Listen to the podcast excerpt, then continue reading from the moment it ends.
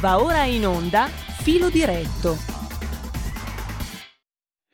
E allora alle 9, 33 minuti e 21 secondi, Antonino Danna al microfono con voi insieme con Max del Papa. Max, io mi sarei permesso di mandare Little Wing di Jimi Eh, Hendrix tu mi fai 1967. queste Che Mi dici? fai queste cose alla mattina che mi, mi- mi fai, mi- mi- mi fai sciogliere così, mi fai...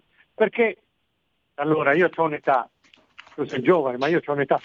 Per me questa cosa qui, queste vibrazioni qua, sono Milano, è la Milano de- degli primi anni 70, vabbè, del 67, è la Milano dei fumetti di Criminal, di Satanic.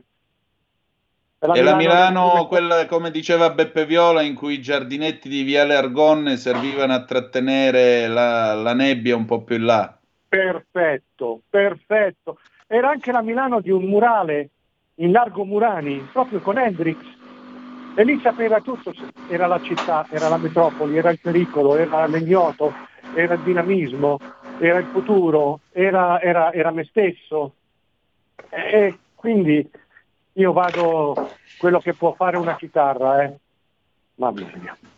Ma guarda, io ti dico la verità, Max, eh, ho sempre avuto in testa un principio eh, che usava Rush Limbaugh, che è stata la voce radiofonica dei conservatori americani E come per no, tanto e come tempo. no. Trump gli ha dato poi la medaglia presidenziale, è morto da qualche anno. Lui cercava sempre eh, un pezzo musicale che aiutasse a introdurre o commentare un determinato episodio. E quindi, sai, prima ti ho introdotto con A di Francesco Salvi, non perché tu sia demenziale, ma perché Ma- purtroppo è sì, sì. demenziale l'epoca in cui viviamo. Sì, E sì, citavo sì. proprio le parole di Salvi, cioè cantare sempre, pensare mai e ci troviamo ancora in un mare di guai. mare di E guai. mi pare che i guai purtroppo continuino. I brigatisti climatici, abbiamo visto prima appunto tutta la questione eh, Cecchettin, con tutto il rispetto per il dramma che eh, attraversa Eh, questa famiglia, ci mancherebbe pure.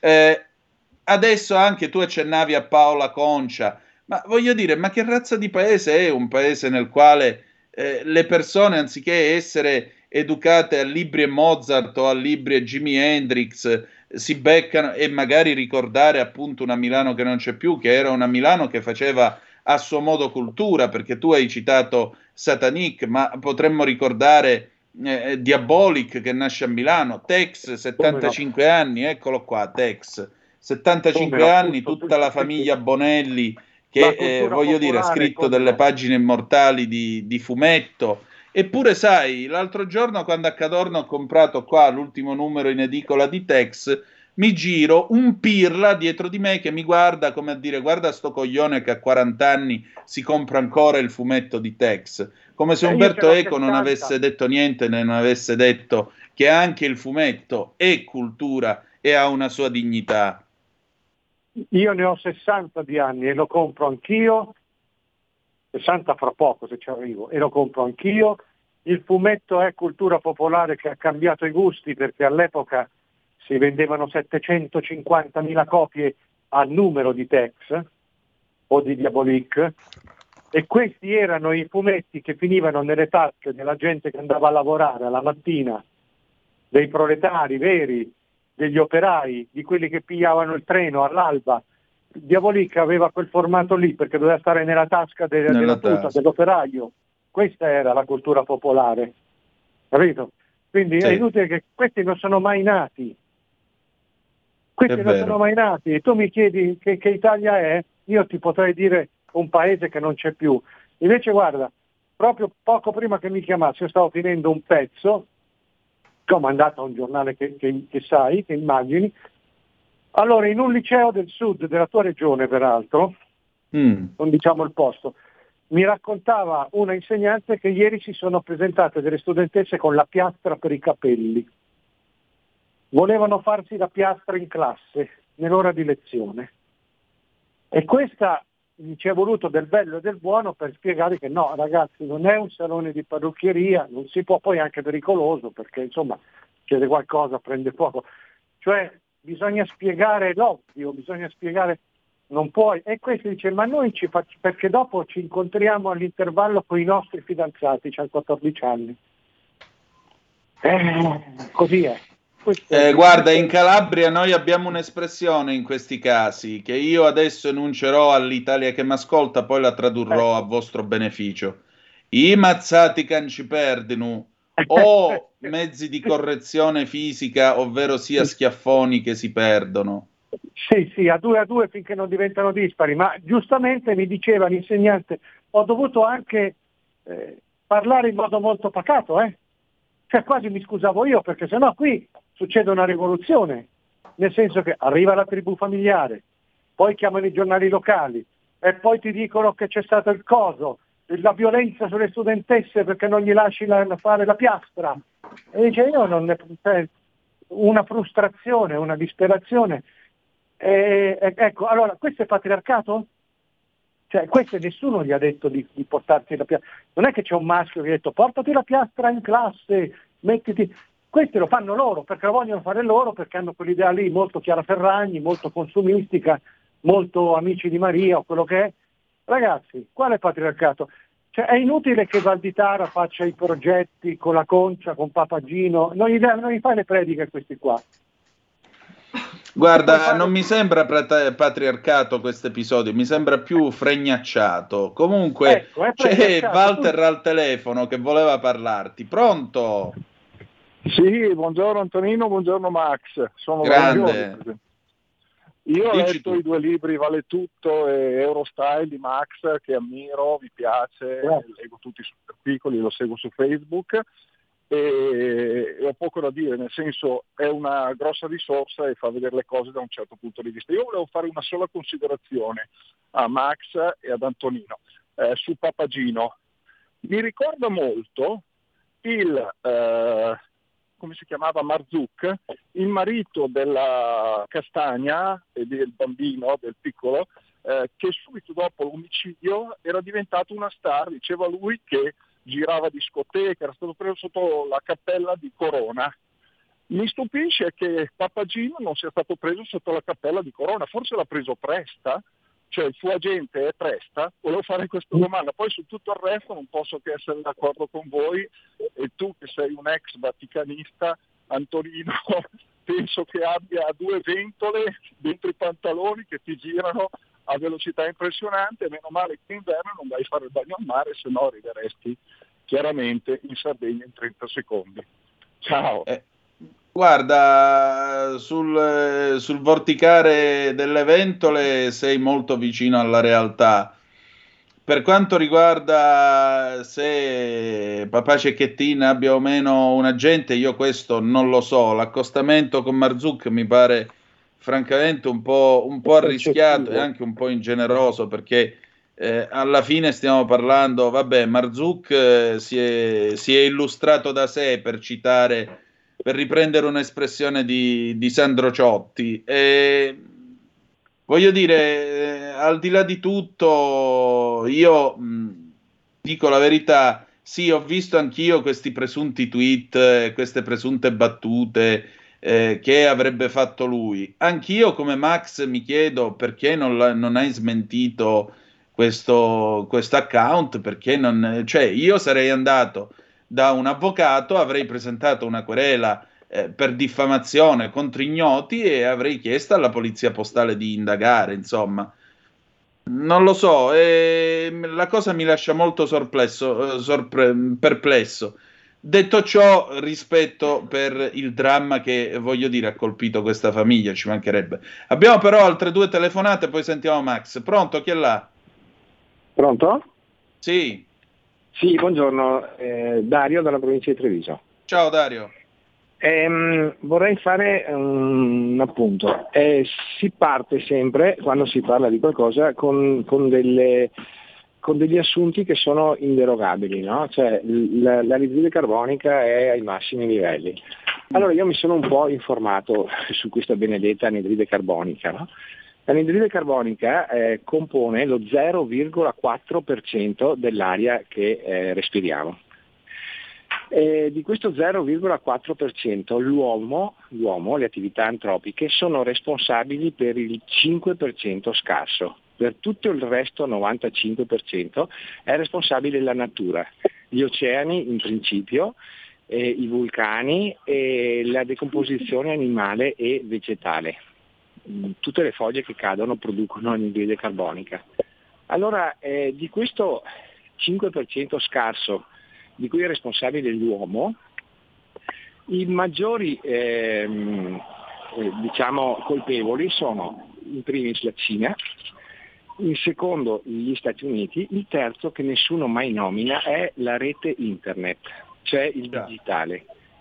Allora, eh, la, eh, l'Unione Europea è responsabile del 7% di, questo, eh, di questa produzione di anidride carbonica.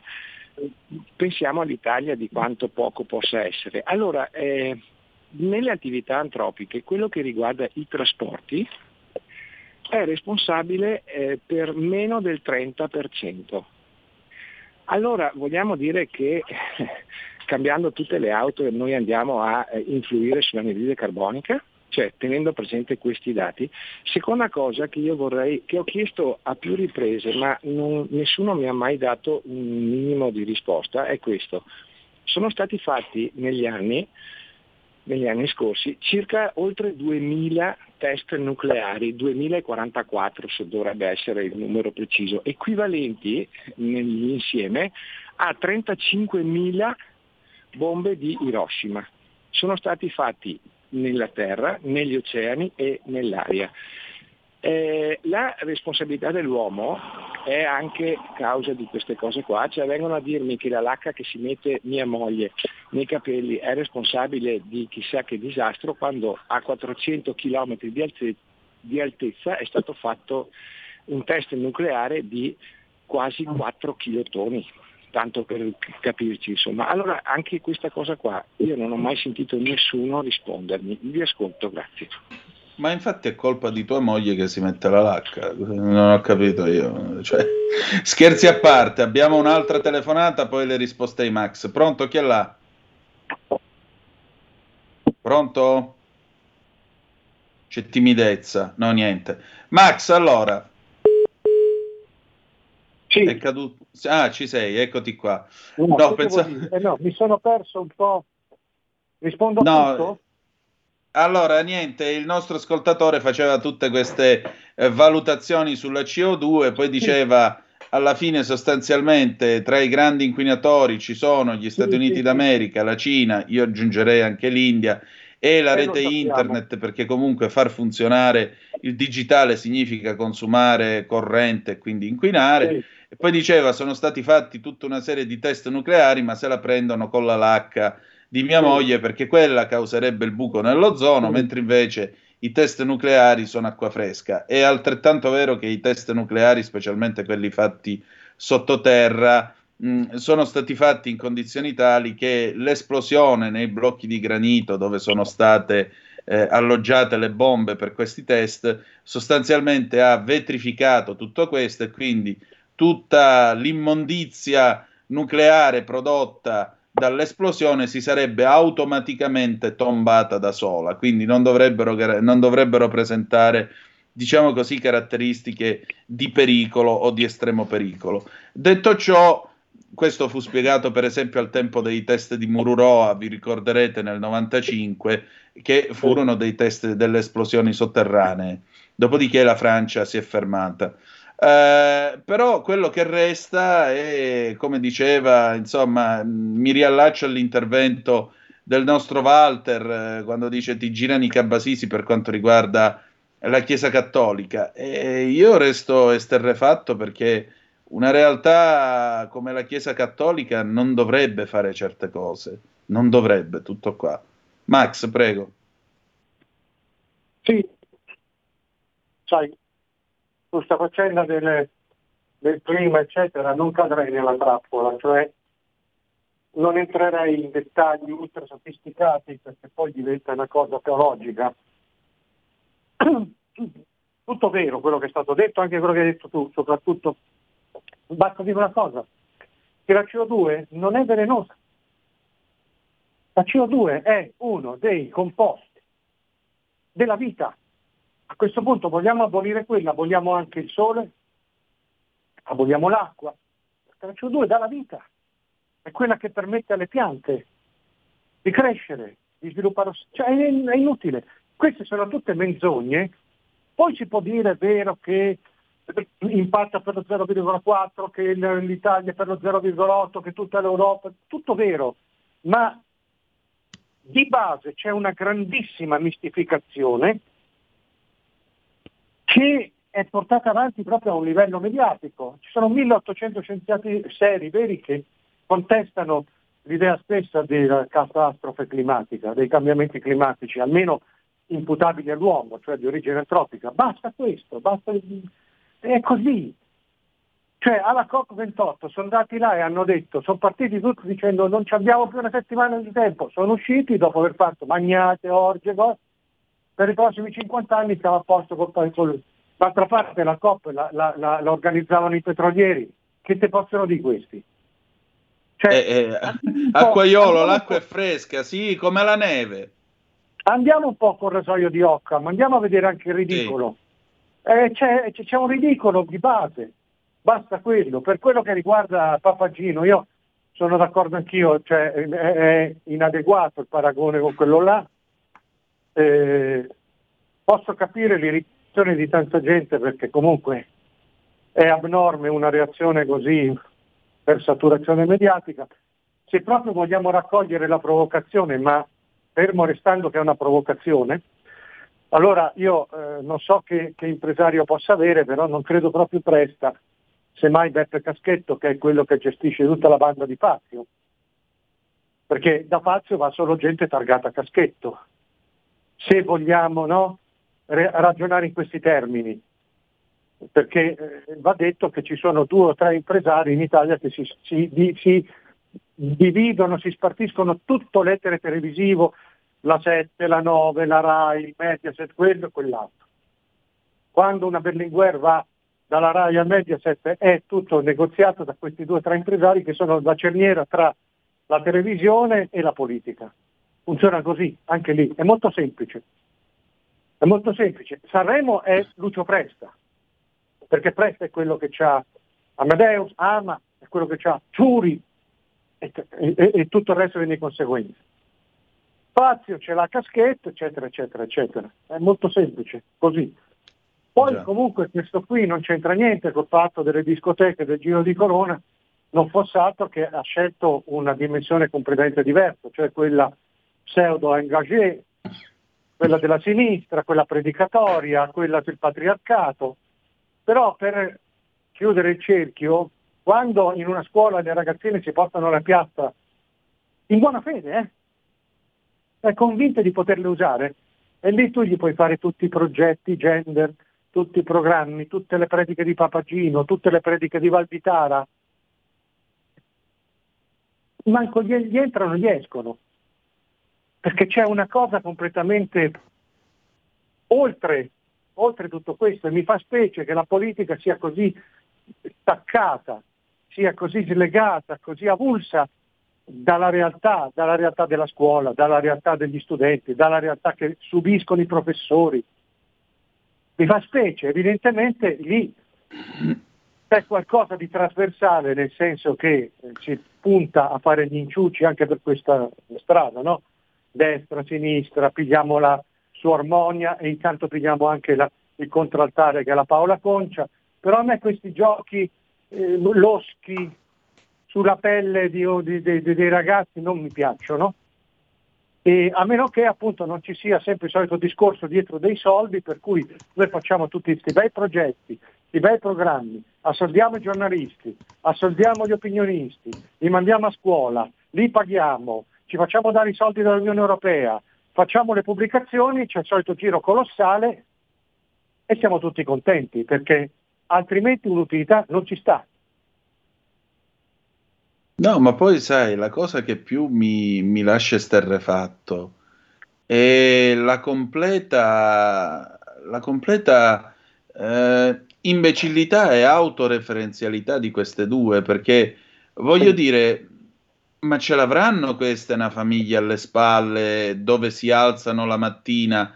E voglio dire, tua madre che ti vede uscire con la piastra e non ti dice che cosa fai e tu rispondi mm. mi vado a fare la piastra a scuola e tua madre per giunta in Calabria, voglio dire, tua madre non, ti, non si leva la famosa arma impropria che è lo zoccolo cioè, si, non si è levata la tappina e te l'ha tirata no, proprio no. qua in fronte, sai, come qualunque come... madre calabrese avrebbe fatto ai miei eh, tempi. Ma anche lì è cambiato, è arrivata la globalizzazione anche lì, amico mio. Sai che ma anche la globalizzazione della coglioneria, però. Sì, e infatti questa insegnante che mi raccontava questa cosa, sai che mi ha detto, sono, ho ragioni praticamente certe di credere che la piastra dello zaino gliel'ha messa la madre. Vabbè, eh, allora io me, me, cioè, ci rinuncio. Giovani, ci sono madri di 40 anni che 20 anni fa erano già dentro questo schema e adesso lo proiettano sulle figlie. Sì, però Dai, il dramma è che, voglio dire, le mie coetanee, io ho 43 anni, questa è gente che 30 anni fa veniva a scuola con me e però non se lo metteva, non se la metteva la, la, la piastra per, per, per, stirarsi i capelli. Eh, e adesso lo proiettano sulle figlie. Vai, fai come ad amici. Cioè io, io, mi ricordo, avevo solo un compagno alle medie che faceva tutto lo sborone, il figlio, il figlio di papà, quello che faceva tutto quello che voleva lui perché papà aveva i soldi, ma a parte quello io mai ho visto qualcuno fare cose di questo genere. Poi ripeto, in una regione peraltro dove ahimè le, le condizioni economiche non è che sono da stare allegri, quindi a maggior ragione si è più essenziali anche nelle spese e nelle futilità. Voglio dire, tu pigli e vai, e vai a farti la piastra a scuola, ma stiamo scherzando qui. E la prof deve anche usare, deve pure sì, ballare sulle uova perché sennò poi mamma l'indomani va dal preside e a mia sì, figlia che cosa avete fatto? Ma, ma, ma qui stiamo scherzando. Qui i professori hanno paura anche fisicamente. Ma sì, io sì. per fare un salto, un salto, geografico a Milano, a me è toccato difendere eh, ex compagni di liceo, oggi insegnanti nei licei milanesi, quando era venuta fuori, ti ricordi all'inizio dell'anno, la professoressa democratica del PD che, faceva, che diceva che la Meloni era come il 22, il nuovo fascismo. Sì, quella... sì, la preside quella di Firenze, sì, dopo ecco, il pestaggio a Firenze, presunto milanese, pestaggio. Di sinistra, già mm. Piddina, che si era rifiutata di sottoscrivere questo appello delirante, non viveva più. Quando entrava tutti gli altri professori la, la, una paria. C'è stato perfino sì. che ha detto sento puzza. Addirittura, certo, la puzza della fascista, i topi delle fogne, tutta quella retorica infame. È stata minacciata, è stata convocata apparivano le stelle a cinque punte sulle scale dello, del liceo, fino a che io poi gli ho detto, senti, adesso ci penso io, ho fatto un paio d'articoli, li hanno letti, allora l'hanno lasciata tranquilla, perché purtroppo noi siamo diventati degli assistenti sociali, ma sì. ce n'è voluto, eh? Sì. E quindi i professori oggi hanno paura sia su un piano così disciplinare, ma anche sul piano fisico. È vero, è vero. Non è possibile. Allora, Val di Tara, ponetevi questo problema, no che volete abolire i voti, volete abolire i giudizi, volete abolire le interrogazioni, volete abolire i compiti, volete abolire i temi, e gli date i libri con l'agenda 2030, gli date i libri con Greta, gli date i libri, non c'è più tempo, gli date i libri per dire che quelli che cagano nelle fontane e nel canal grande sono dei benemeriti, gli date i libri sulla, su, eh, sostenere Hamas, gli date libri sul fatto che se tu non credi nell'Unione Europea e nella mensola che sponsorizza Casarini sei un indegno. C'era già l'educazione civica, questa è diventata eh, eh, eh, diseducazione indegna. Questo è il problema. Io mi aspetto che un governo non di sinistra se lo ponga, non che continui in scia, perché allora se no siete pagati pure voi, no? Eh. Cioè il cittadino alla fine si dice questo, ma se io voto questi, questi fanno quello che vogliono quegli altri, sopra ci sono tutti questi sovrappoteri transnazionali, allora pagano tutti. Eh, cioè, mi pare che stanno facendo delle cose, dei, cioè Picchetto che prima piagne perché quella, l'attrice, la guida, in scena una, una sì, l'ansia. Ieri ha dichiarato, sta sui giornali, eh, l'avrai visto, ci vuole più energia nucleare, ma sono contro le centrali. Oh la Madonna. Bellissimo. Ma, ma questa gente non può fare il ministro. Cioè questi fanno impallidire Biden. Io vorrei no. vedere un vertice picchetto Biden. Sì, appunto, cioè sembra, sembra, il comma 22, se sei pazzo eh, puoi chiedere l'esenzione, ma se chiedi l'esenzione vuol bravo. dire che non sei pazzo. Ma tu ti immagini una COP28 con Picchetto, Biden, cioè viene fuori una roba che manca una patafisica, manco Jarry, manco... No, ma anche perché Biden se tira una scorreggia gli cambia il clima, per citare Elio. Eh, infatti. Quindi, è que- qui non è finito il clima, è finito il tempo, ci ha finiti noi. Capito? Padre Eterno guarda giù perché veramente se ne può più. Una telefonata, Max, pronto? Chi è là? Sì. Eh, pronto, buongiorno Antonino, buongiorno al suo ospite, adesso non mi ricordo il nome, sono Mario. Max del Papa, ciao carissimo, dimmi. Eh, dunque, voi parlavate della scuola, io ho una nipotina di 13 anni, no, 14 anni che è prima superiore. Il problema grosso, secondo me, adesso della scuola, secondo me, è la mia modesta opinione, non sono tanti ragazzini che sono maleducati e tutto perché non c'è rispetto di niente, sono... ma sono i genitori. Io sento parlare più della scuola di mia nipote, diciamo così, si può dire mia cognata, perché hanno il gruppo di classe, cose che, che da mia nipote. Cioè a scuola sembra che ci va la mamma e sono tutti orgogliose, parlano la maestra, la professoressa, scusa, la cosa che... Cioè è quello da tirar via. Il professore cosa deve fare il professore? Deve dare i voti se è bravo e, dare delle note se non è bravo. Punto fine. Cioè come si fa a imparare il rispetto, a dare, pretendere che abbiano rispetto quando tu sei il primo a dire che se ti danno una nota, una cosa, devi metterti contro perché? Ma io se andavo a casa con una nota iniziavo a rallentare prima del cancello, perché quando passavo il cancello di casa, la minima cosa, ma proprio se mi andava di lusso, erano le pirate nel culo. Non lo so, boh, qui non so come vogliamo tirare avanti questo mondo fasullo di eunuchi, di gente che cammina attaccata al telefonino e va contro una macchina e devi anche pagarlo, non lo so. Buona giornata signori, grazie.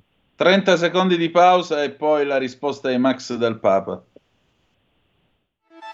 Stai ascoltando Radio Libertà, la tua voce libera, senza filtri né censure, la tua radio.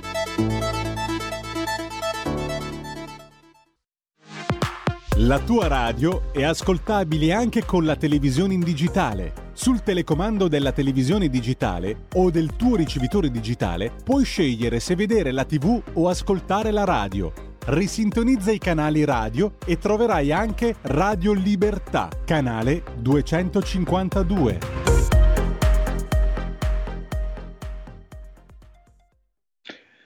Rieccoci le 10, un minuto e 17 secondi. Io, Max, ti ringrazio per il tuo tempo, insomma, perché oggi ti ho rubato troppo tempo, però effettivamente diciamo che carne al fuoco ce n'era e il nostro amico ha messo il dito nella piaga con tutto il braccio. Io confesso pubblicamente, ringrazio pubblicamente mia moglie che si è sobbarcata in questi anni il gruppo di classe dall'asilo fino alla scuola media di mia figlia perché io credo che eh, probabilmente sarei chiuso in qualche manicomio criminale a espiare qualche pena però è vero, cioè, qui ci sono troppi genitori che pare che il loro figlio è Einstein e come tale deve essere valorizzato a scuola e se la prof non dà il voto giusto è quella vacca che non capisce niente. Ma dove pretendiamo di andare?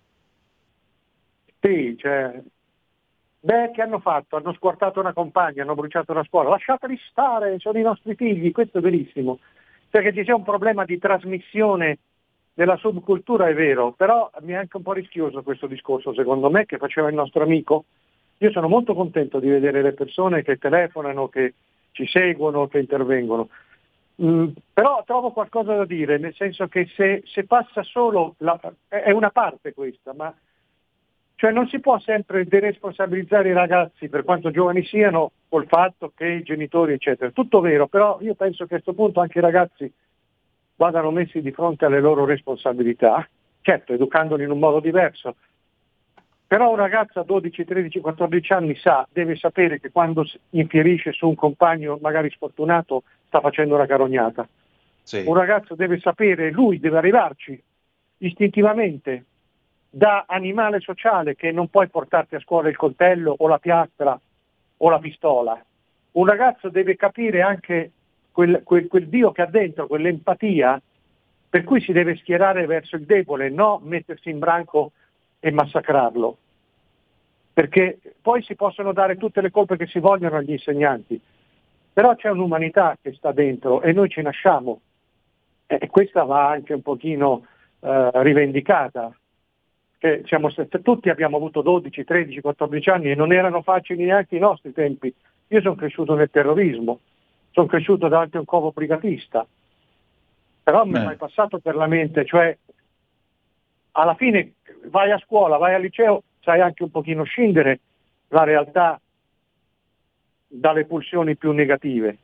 E io penso che se, se veramente si dovesse fare dei progetti educativi, no l'educazione sentimentale alla Flaubert, no scoprirti gay a due anni o etero a due anni, cioè sono educazioni sulla responsabilità, è una parola che nessuno pronuncia più. Hai 13, 12, 15 anni, sei responsabile delle scelte che fai, degli tuoi comportamenti, se no diventa tutto un alibi. È vero, è vero. E c'è stata una completa deresponsabilizzazione perché sono spariti gli adulti. Sì, sì, c'è un infantilismo che fa paura, quello sì. Cioè non c'è non c'è assolutamente l'idea sono un uomo adulto. Cioè, se io ora dicessi un insulto con nome e cognome nei confronti di uno dei nostri ascoltatori, faccio un esempio banale, se io dicessi che il signor XY è un drogato che traffica droga e che fa affari con la peggio andrangheta, eh, squarta i bambini e si mangia anche i gatti, io andrei davanti, giustamente, andrei davanti a un giudice e il giudice mi condannerebbe per diffamazione. Cioè non c'è più l'idea dell'assunzione di responsabilità, responsabilità dei propri atti e delle proprie parole. Qui c'è sì, solo l'idea, parlo perché sono libero, parlo quanto voglio, eh, e non sì, è vabbè. così. Infatti questo secondo me è una delle cose, una delle cose che io non, non, capisco della Chiesa, di questo Papa che ha, ha demonizzato l'individuo, individuo come individualismo, ma non è così. L'individuo è la persona, la persona è la scelta, la scelta è la responsabilità, la responsabilità è la coscienza. Invece colletti- il collettivo, come diceva Guareschi, vuol dire la irresponsabilità diffusa. Sì. Ricominciamo ad appropriarci dell'individuo, senza considerarlo sempre sinonimo di egoismo, di cinismo, di chiusura. No, l'individuo è la creazione, l'individuo è la persona. Da lì discende la responsabilità. E perché se no eh, andiamo tutti a casa. Esatto. Sentiti questa, l'ha battuta la BBC 40 minuti fa. Eh, la Puma non fornirà più il suo materiale e non sponsorizzerà più la, la nazionale di calcio di Israele. La decisione sarebbe stata presa un anno fa, dice il Financial Times di stamattina, citando una nota interna e delle fonti anonime. Si dice che sia una decisione non collegata alle richieste di boicottaggio che erano state eh. fatte in gennaio da parte di alcuni attivisti palestinesi ed, fa- ed è una decisione che è stata presa per motivi finanziari.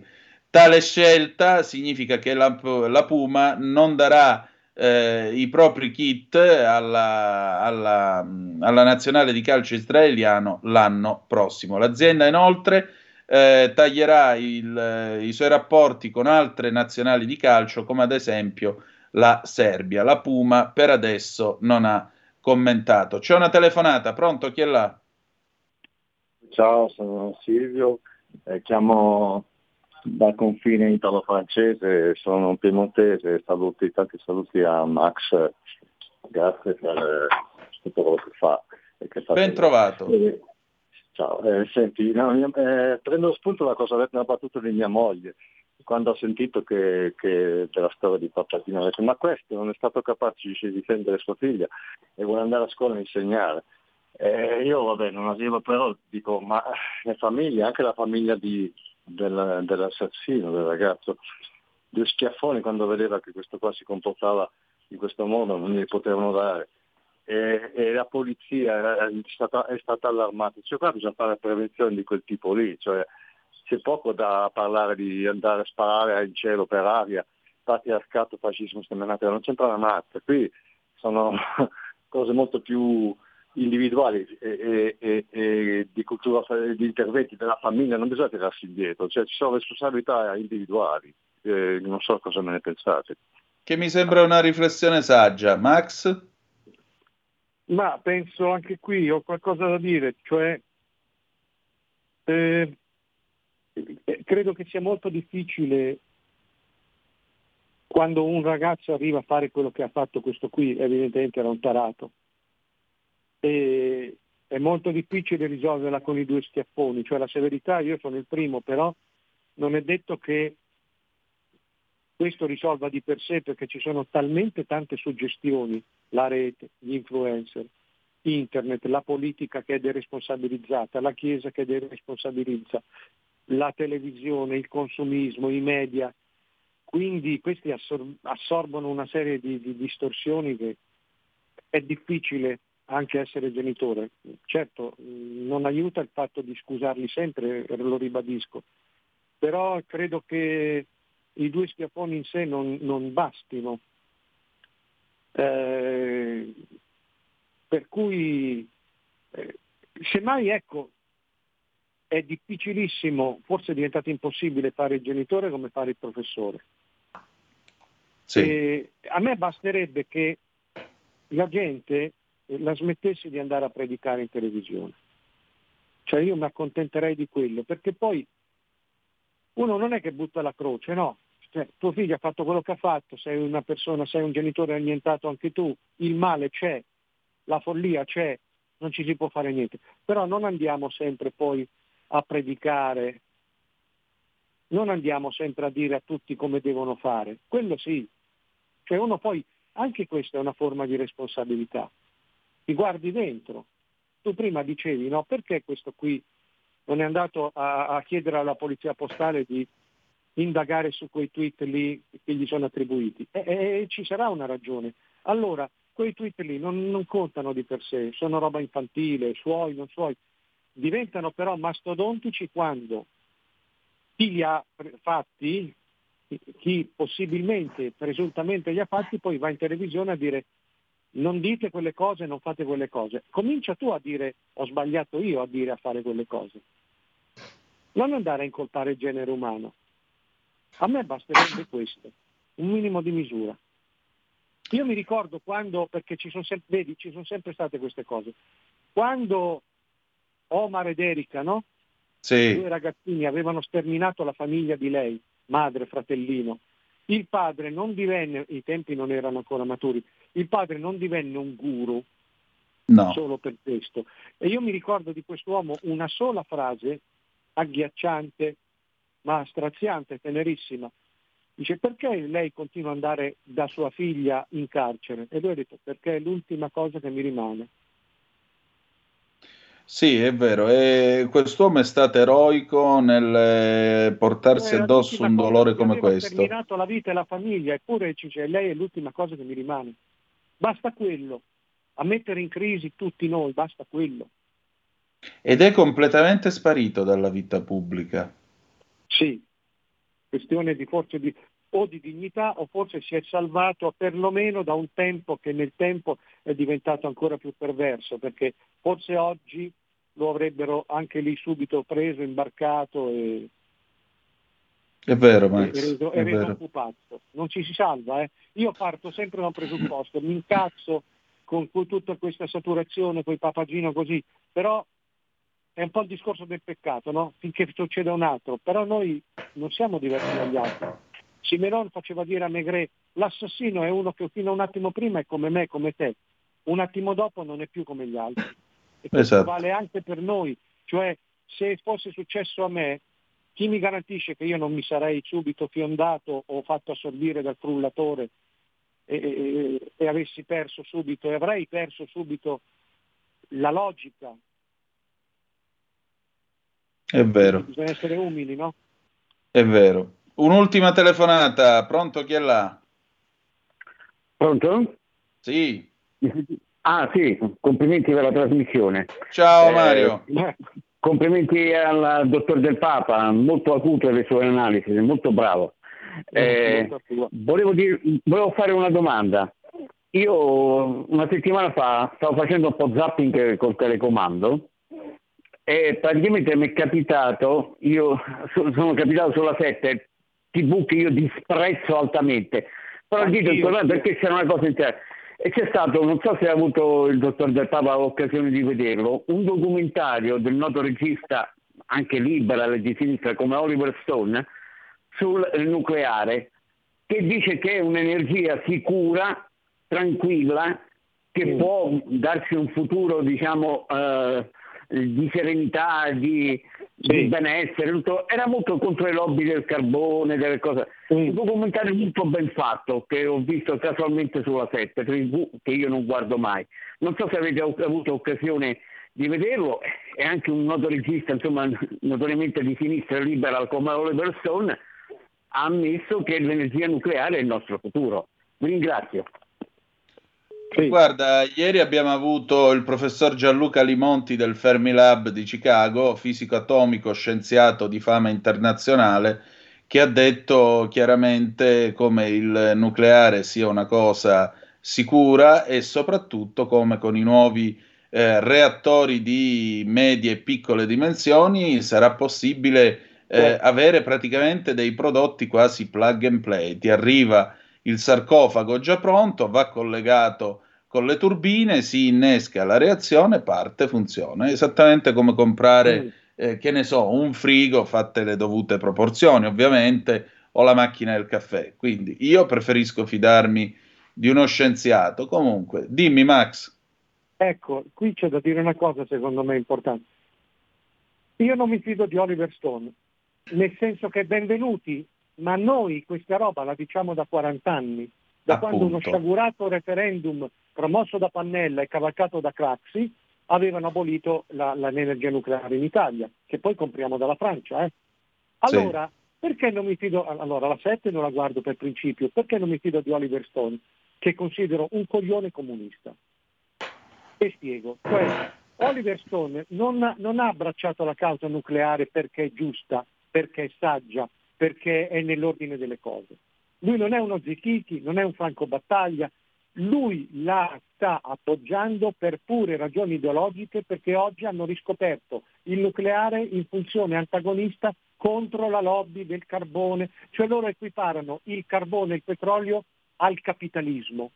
E allora loro, dall'energia nucleare, che era il male, che era di destra, l'atomo di destra, ma pensa un po', allora adesso si sono riconvertiti, come spesso capita ai fanatici comunisti, e usano quello che ieri era nemico per la solita causa. Il nucleare contro il capitalismo e il liberismo. Quindi io di Oliver Stone non mi fido, non mi serve. Io lo so già che il nucleare a maggior ragione di, di, nuove generazioni, è l'unica strada, altro che i mulini a vento. Appunto. So, sono 40 anni, ma quando lo scrivevo mi dicevano che ero un fascista, proprio quelli alla Oliver Stone. Quindi attenzione, eh, perché conta il messaggio, ma conta anche il latore, conta anche il messaggero. Come no? Pronto chi è là? Sì, pronto, buongiorno Gino. Ciao Gino.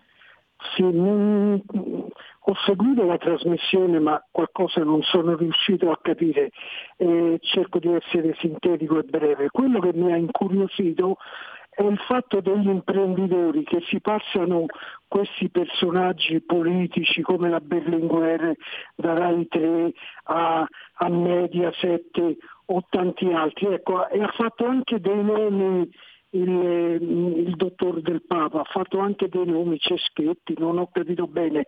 Ecco, questo mi ha molto incuriosito. Se può ripetere qualche cosa, solo perché io possa capire un pochino meglio. Eh. Grazie, grazie. Prego.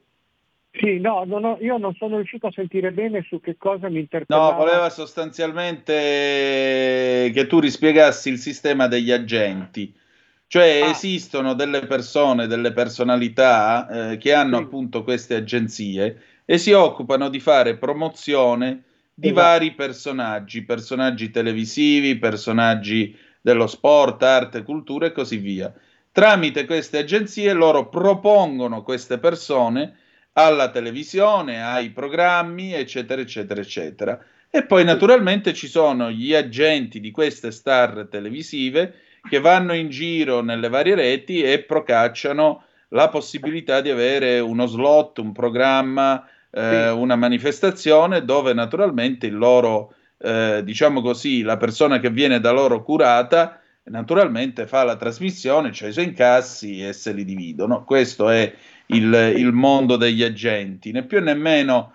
Eh, la dico in termini un po' più riduttivi, è come i sensali di una volta, procacciano occasioni, opportunità perché conoscono naturalmente i dirigenti delle varie eh, imprese televisive, conoscono i dirigenti, i produttori, tutti quanti e quindi vanno lì. Oh, guarda, ho questa star, sto cantante, potrebbe fare un programma da voi, potremmo darvi questo format e così via.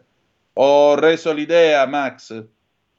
Perfettamente e aggiungo questo, cioè quando si vede un, un soggetto, un giornalista, uno che sta in televisione tutte le sere, in tutti i programmi, non è che questo, come si dice, lo vuole il pubblico, è uno che ha fatto un contratto di ferro con qualcuno. Per esempio, noi prima dicevamo, i, i, i grossi in Rai sono due o tre, sono Lucio Presta, che è un renziano PD, e Beppe Caschetto, che è un ex sindacalista della CGL PD. Ora, Caschetto, per esempio, è quello che gestisce tutto il pacchetto di Fazio, ma anche tutto il pacchetto di, eh, del, del, gruppo del Fatto Quotidiano, eh, che tra di loro sono, i, sono, in antagonismo. Infatti, dopo che si sono mazzurati per anni, il Fatto attaccava Fazio, così poi sul Fatto hanno cominciato a venire fuori delle interviste compiacenti ai vari Fazio, eccetera. Perché Caschetto ha detto andate d'accordo, visto che vi ho portato tutti nella 9. Caschetto è, molto, è, è, è potentissimo alla 9, è molto potente eh, a Rai 3, è molto potente alla 7 e quindi smista i suoi giornalisti. Perché i vari scansi, Travaglio, sono tutte le sere dalla Grupper? Perché c'è di mezzo lui. E Esattamente. È, è, quello, è un meccanismo così. Aggiungo una cosa, la Berlinguer è stata traghettata a, a Mediaset per ragioni molto concrete, sempre tramite questo qua. Perché che Silvio Berlusconi, saggiamente, deve coprirsi a sinistra. Cioè, eh, diciamo la verità, la politica e la televisione si intrecciano da sempre, poi è arrivato Berlusconi a renderlo istituzionale. E allora, Mediaset e Forza Italia. Forza Italia ha bisogno sempre di mantenere buoni rapporti con la sinistra perché Tajani è molto preoccupato del, dell'ascesa della Meloni, che continua, cerca di sabotarla come può, ha bisogno di apertura a sinistra e quindi ben venga una infiltrazione come la Bianca Berlinguer a Mediaset. In questo modo Pier Silvio si copre a sinistra, se tu fai caso a sinistra dai giornali del PD, l'Unità, il Cose, il Riformista, non c'è più una critica a Mediaset. No. Non si parla di conflitto di interessi, vabbè Berlusconi è morto, non si parla e, e quindi lui vive tranquillo. Siccome probabilmente gli eredi Berlusconi tra 4, 3, 5 anni venderanno perché si sono stufati di complicarsi la vita, perché non hanno più niente da chiedere, eh, quindi che poi vendano a un fondo arabo o agli americani o a Vivendi che gli sta dietro da una vita, però questi venderanno. Nel frattempo vivono tranquilli. Le, le meccaniche, le dinamiche televisive sono intrecciate con le politiche, eh, quindi funziona così. Non lo dico in senso negativo o polemico, lo dico in senso perfettamente analitico. È meglio non si può dire per quanto mi riguarda. Io ho nostalgia di quando Massimo D'Alema lo dava a Mediaset, anzi la Fininvest, come una delle più grandi realtà eh, certo, di questo paese. Era 30 anni fa, prima che Berlusconi scendesse in politica. Vorrei ricordarlo a chi ha perso la memoria, per chi l'ha visto e per chi non c'era. Senti Max, allora io ti voglio ringraziare del tuo tempo, scusa se ne ho abusato, ma credo sia venuta fuori una gran bella trasmissione e devo veramente ringraziarti per il tuo contributo e la tua presenza.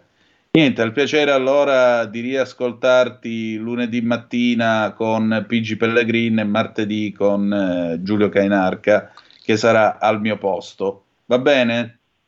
Alla prossima volta allora, grazie a tutti e anche a chi ci ha chiamato. Grazie a te Max, un abbraccio grande.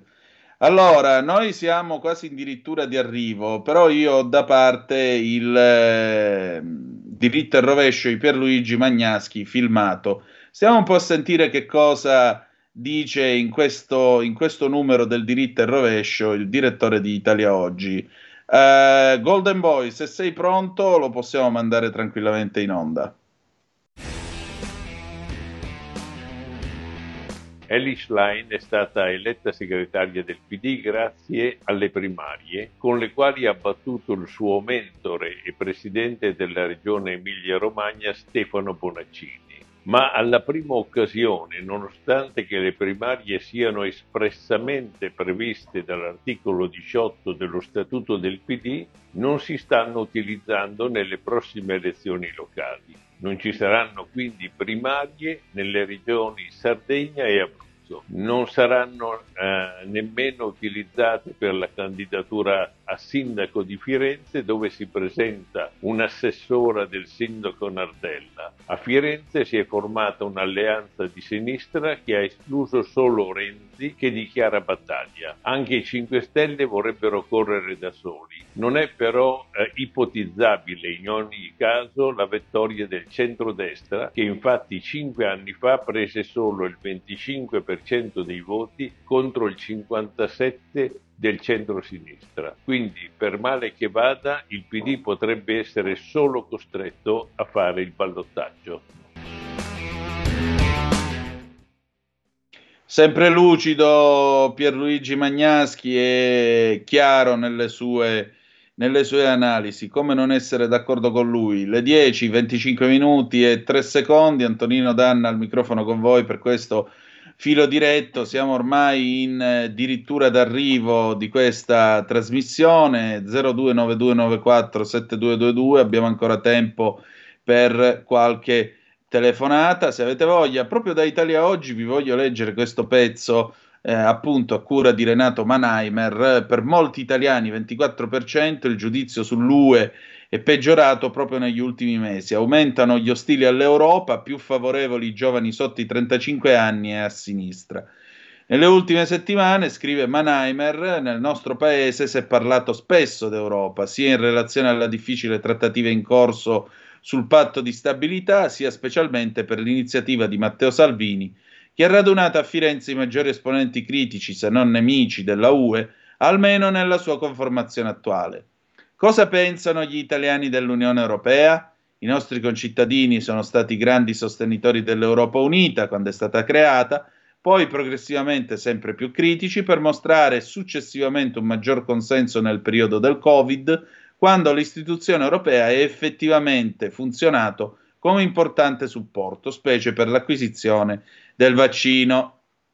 Scrive ancora Mannheimer, un sondaggio effettuato nei giorni scorsi da Eumetra per la trasmissione Piazza Pulita sulla 7, intervistando un campione rappresentativo degli elettori del nostro paese, mostra come a tutt'oggi la fiducia verso l'Unione Europea raggiunga tra i nostri concittadini livelli ancora consistenti. Quasi il 62% degli intervistati esprime infatti un giudizio positivo sulla UE, con un'accentuazione tra i più giovani fino a 35 anni e tra gli elettori nei partiti di centrosinistra.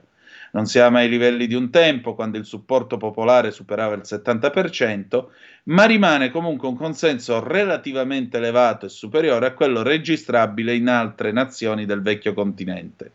Resta il fatto, tuttavia, che una quota significativa dei cittadini, più di un terzo, si dichiara invece più o meno decisamente critica verso l'Europa, tra costoro sono più frequenti gli elettori di centrodestra.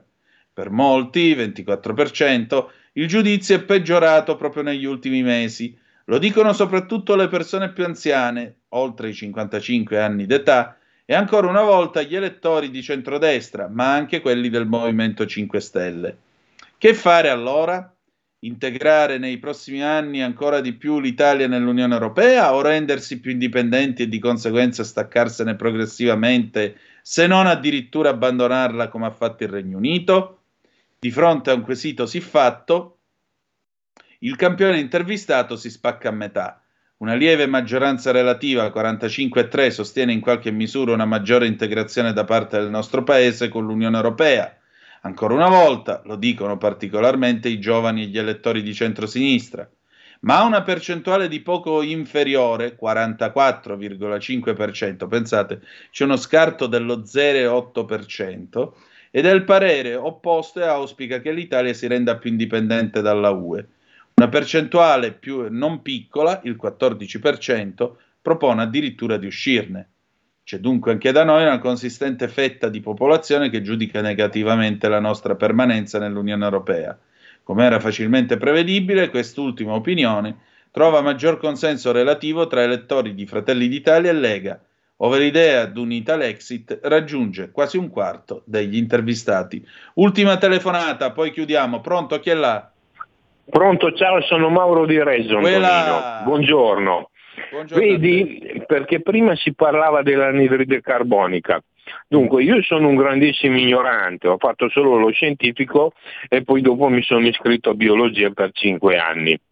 A parte questo, eh, in quinta si studiava, oltre che biologia normale, c'era vulcanesimo, eh, geofisica, geo, eh, astrofisica e cose del genere.